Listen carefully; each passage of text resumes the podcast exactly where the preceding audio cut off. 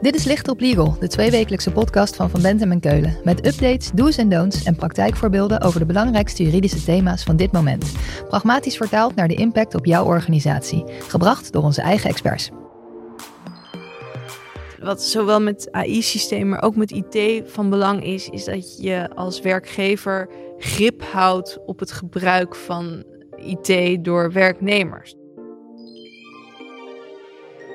In februari van dit jaar bereikten de Europese regeringsleiders een akkoord over de definitieve tekst van de Europese verordening over kunstmatige intelligentie, de AI-act. De ontwikkelingen rondom AI houden ons al meer dan een jaar bezig en steeds meer bedrijven maken er gebruik van in hun bedrijfsvoering. Kortom, tijd om bij te praten over wat je ermee moet. Dat doen we met Els het Hart. Zij stelt zich even voor. Ik ben Els het Hart. Ik ben advocaat op het uh, gebied van IT en dan uh, met data, persoonsgegevens en ook AI en platforms. En Else geeft daarnaast regelmatig seminars en lezingen over data en AI. Zij is dus dé persoon om ons bij te praten over dit onderwerp. Else, de aanleiding voor dit gesprek is dus die nieuwe Europese AI-act. Wanneer wordt die van kracht? De AI-act is bijna, bijna, bijna finaal. Uh, ik denk niet meer dat de tekst gewijzigd gaat worden.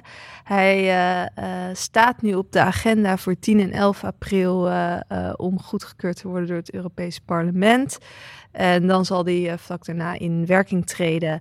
En dan binnen zes maanden gaan de eerste verplichtingen van kracht. En dat betekent al dat de onaanvaardbare systemen niet meer gebruikt mogen worden in de Europese Unie.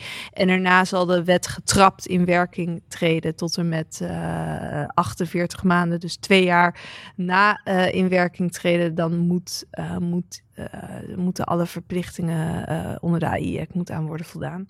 Je stipt al even wat aan. Sommige systemen worden verboden. Maar neem ons er eens even in mee. Wat beoogt die AI-act? De AI-act heeft AI-systemen in verschillende categorieën geplaatst. En uh, de eerste categorie zijn onaanvaardbare systemen, uh, uh, of althans systemen met een onaanvaardbaar risico. En daarbij moet je denken aan social scoring of biometrische systemen die uh, kunnen identificeren op afstand in de openbare ruimte, maar ook uh, emotiedetectie in bepaalde situaties. Dat soort AI-systemen die vinden we met z'n allen onaanvaardbaar en die mogen niet worden ingezet. Vervolgens is er een risicocategorie, een hoge risicocategorie. En uh, dat zijn systemen die een risico kunnen vormen voor de gezondheid, veiligheid of grondrechten van personen. En uh, die systemen moeten voldoen aan hele strenge eisen. Er moeten risicoassessments uh, voor die systemen worden gemaakt. Technische documentatie moet worden bijgehouden. Er, uh, moeten allerlei, er moet aan allerlei transparantievereisten worden voldaan. Uh, er moet logging mogelijk zijn. Nou, allemaal dat soort vereisten moet, aan, uh, moet die systemen worden voldaan voordat ze op de Europese markt mogen worden ingezet. Dan zijn er nog AI-systemen met een veel beperkter risico of zelfs een minimaal risico. En uh, dat kunnen bijvoorbeeld zijn uh, chatbots waar je mee te maken hebt of deepfakes. Uh, nou, denk bijvoorbeeld aan een chatbot op een website. daarvan moet je weten dat dat een chatbot is en dat moet duidelijk zijn, zodat je zelf de afweging kunt maken: wil ik wel tegen een chatbot praten? Dus die wet deelt AI in, in allerlei verschillende risicocategorieën waar verplichtingen uit voortvloeien.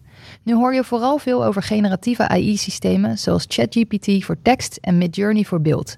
Hoe zit het daarmee? Voor generatieve AI is zelfs een heel hoofdstuk in de AI-act gekomen, uh, waar ver, aparte verplichtingen voor zijn bedacht. Uh, en daar, daarmee moet je echt denken aan uh, intellectueel eigendom, dat heel duidelijk is waar de IE-rechten berusten. En dat dat gebruikt kan worden voor dat doeleinde. en zo zijn nog een aantal andere verplichtingen opgelegd, juist ten aanzien van generatieve AI. Generatieve AI krijgt dus een eigen hoofdstuk met regels. Maar wat me lastig lijkt is dit. Ik hoor vaak dat partijen die generatieve AI-toepassingen maken zelf niet weten hoe het werkt. Dus als ze er iets in stoppen en er komt vervolgens iets uit, weten ze niet helemaal wat daartussen is gebeurd. Hoe zit dat dan? Ja, het uh, black box beginsel uh, of principe is, is vaak echt wel een probleem bij AI. We weten gewoon niet uh, precies, zeker bij deep learning, daar kan het AI-algoritme ook nog eens zichzelf aanpassen. Um, dat ziet men als een, als een risico bij, bij AI. En juist daarom zijn er zeker voor de hoogrisicosystemen transparantieverplichtingen. zodat het helder is waarom welke keuzes worden gemaakt. En dat daar moet helderheid worden over worden gegeven. Op welke wijze uh, bepaalde afwegingen worden gemaakt door het, het, het AI-systeem. Juist om te voorkomen dat er uh, verkeerde dingen gebeuren en dat er fouten worden gemaakt. Of dat er een selectie wordt gemaakt die niet klopt. En dat mensen ook weten uh, wat die bias is in het systeem. Uh, dat betekent ook wel dat er uh, voor, voor uh, aanbieders van dat soort AI-systemen de verplichting bestaat dat ze dat AI-systeem wel transparant maken. Want je dus ziet dat er wel lagen worden gemaakt al over die AI-systemen om te zorgen dat het algoritme, nou ja, dat, dat men nog weet waarom het algoritme het algoritme is en hoe, hoe bepaalde keuzes worden gemaakt. Daarnaast geldt natuurlijk ook nog gewoon de AVG en op grond van de AVG moet je ook transparant zijn op de wijze waarop je persoonsgegevens uh, verwerkt. Zeker als daar uh, sprake is van geautomatiseerde besluitvorming.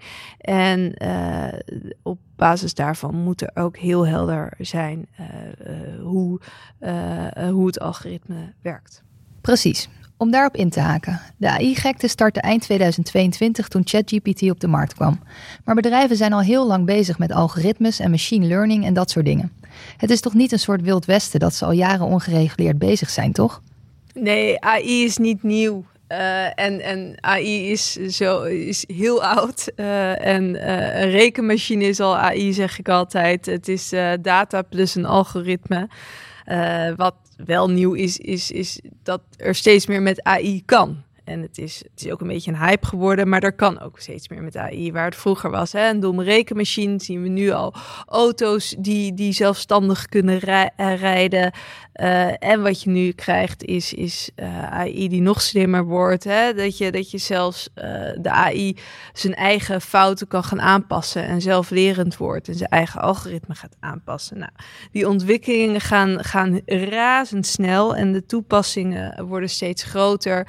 En, en dat geeft ook reden dat nu de wetgever het gevoel heeft van nou, nu moeten we echt iets gaan doen. We moeten het eigenlijk voor zijn. Uh, in plaats van de technologie achterna lopen, willen we het voor zijn en nu al zorgen dat er bepaalde systemen of onwenselijke systemen, dat, daar, uh, dat die of niet op de markt komen of gereguleerd zijn. Precies, dus die AI-act gaat dat regelen. Maar er waren toch al wel kaders waar je rekening mee had te houden? Ja, AI is uiteindelijk gewoon een IT-systeem. Um, en daarbij moet je op verschillende zaken letten. Uh, uh, net zoals bij elk IT-systeem moet je goed gaan kijken naar het intellectueel eigendom. Uh, van wie is dat? Niet alleen van het AI-systeem, maar ook wat eruit komt, de resultaten daarvan. Mag je die output wel gebruiken? maar ook die input, wat gebeurt daarmee? Van wie is die afkomstig? En ook wat mag ik met de output? dus daar moet je goed op letten.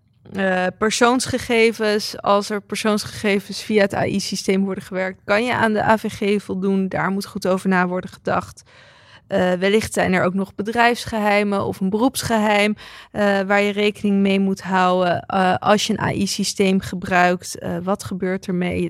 Hè, met ChatGPT, als je dat zomaar inzet, kan dat ook voor andere bedrijven worden gebruikt. Dus daar moet je heel zorgvuldig mee opgaan. Cybersecurity, beveiliging van je systeem, dat is een hele belangrijke om mee rekening te houden, zeker in deze tijd. En natuurlijk alles wat met contractering te maken heeft bij AI-systemen. Denk aan je aansprakelijkheid, maar denk ook aan de continuïteit uh, van het systeem. Zeker als het cloud wordt, uh, via SaaS wordt geleverd. Uh, is het wel beschikbaar? Um, wat mag je ermee? Wat mag je er niet mee? Dat soort zaken. Uh, en en uh, natuurlijk ook sectorspecifieke uh, wetgeving waar je rekening mee moet houden. Bijvoorbeeld in de zorg en de financiële sector ehm, moet je ook nog wel wat, met wat meer rekening houden dan alleen ehm, wat ik nu opsom. Duidelijk, daar moet je dus rekening mee houden. Maar als ik nu als bedrijfsjurist of IT-manager luister, wat moet ik daar dan mee in mijn bedrijf? Waar je uh, mee kunt beginnen is, is te denken van nou, wat, wat is onze AI-strategie nou als ons bedrijf? Gebruiken we AI? Vast. Iedereen gebruikt AI, maar hè, eh, waar zitten de risico's? Zetten we AI op de markt? Uh, zo ja, hoe dan? Um, waar moeten we dan rekening mee houden? Dus breng dan eerst eens dat in kaart. Waar, waar zetten we het in of waar willen we het inzetten? Wat is onze AI-strategie of eigenlijk IT-strategie? Want het gaat nog wat breder dan dat. Um, en zorg dat je inzicht hebt in, in wat het betekent voor jouw bedrijf, AI. En uh, dan is het van belang om een, governance op te richten. Zorg dat de uh, kennis, dat er kennis is op, op een specifiek punt in de organisatie, zowel bij de IT-afdeling als bij legal, als, als bij de business, uh, dat de kennis over AI op de goede plekken is belegd en dat die samenwerken. En dat, dat er. Um, dat mensen weten bij wie ze moeten zijn op het moment dat ze gebruik willen maken van AI.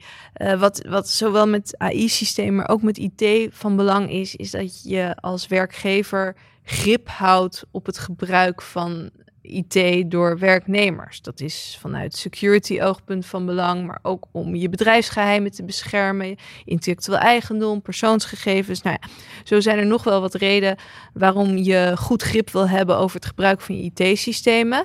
En dat betekent dus ook dat uh, mensen niet zomaar AI moeten gaan gebruiken. Uh, er moeten autorisaties worden gevraagd. En, en waar wordt dat dan gevraagd? Bij wie? Wie gaat dan toegang geven? Wie uh, uh, weet die persoon welke assessments moeten worden gemaakt? Wordt legal tijdig ingeschakeld? hoe wordt dat gedaan? Nou, die samenwerking, dat is van belang dat dat goed in orde is binnen het bedrijf. En vanuit daar kan je ook bezig gaan met welke, bij wie berust die rol? En uh, moet er een AI-assessment worden gemaakt? Nou, je moet bezig zijn met training en awareness, intern beleid. Um, en dan uiteraard de contractuele beoordeling en de evaluatie en monitoring.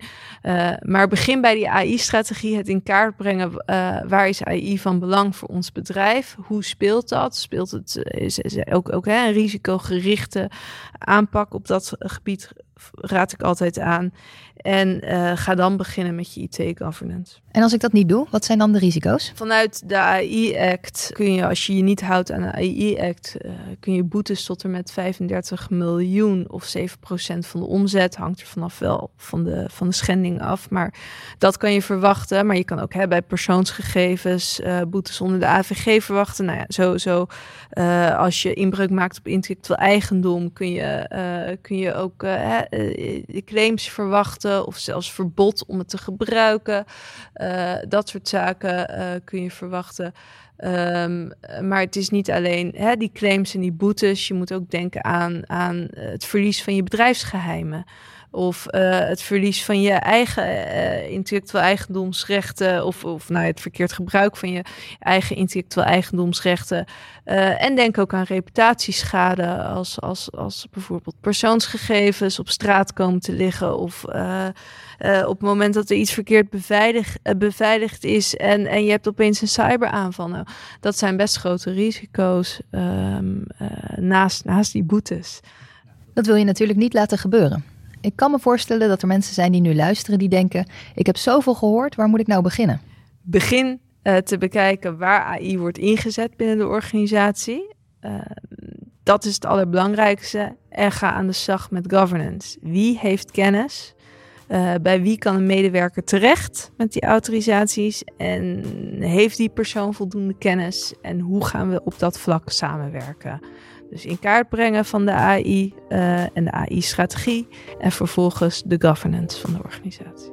Elze, dankjewel. Als we meer willen weten, waar kunnen we dan terecht? Je kunt mij altijd mailen op uh, elsethart.vbk.nl of mij bellen. Uh, mijn nummer staat uh, op de website. Dit was Licht op Legal, een podcast van Van Bentem en Keulen. Te beluisteren via Spotify, Apple Podcast of je eigen favoriete podcast-app. Wil je meer weten? Heb je suggesties voor een onderwerp? Of wil je dat onze experts hun licht laten schijnen op jouw juridisch vraagstuk? Laat het ons weten via vbk.nl slash licht op legal.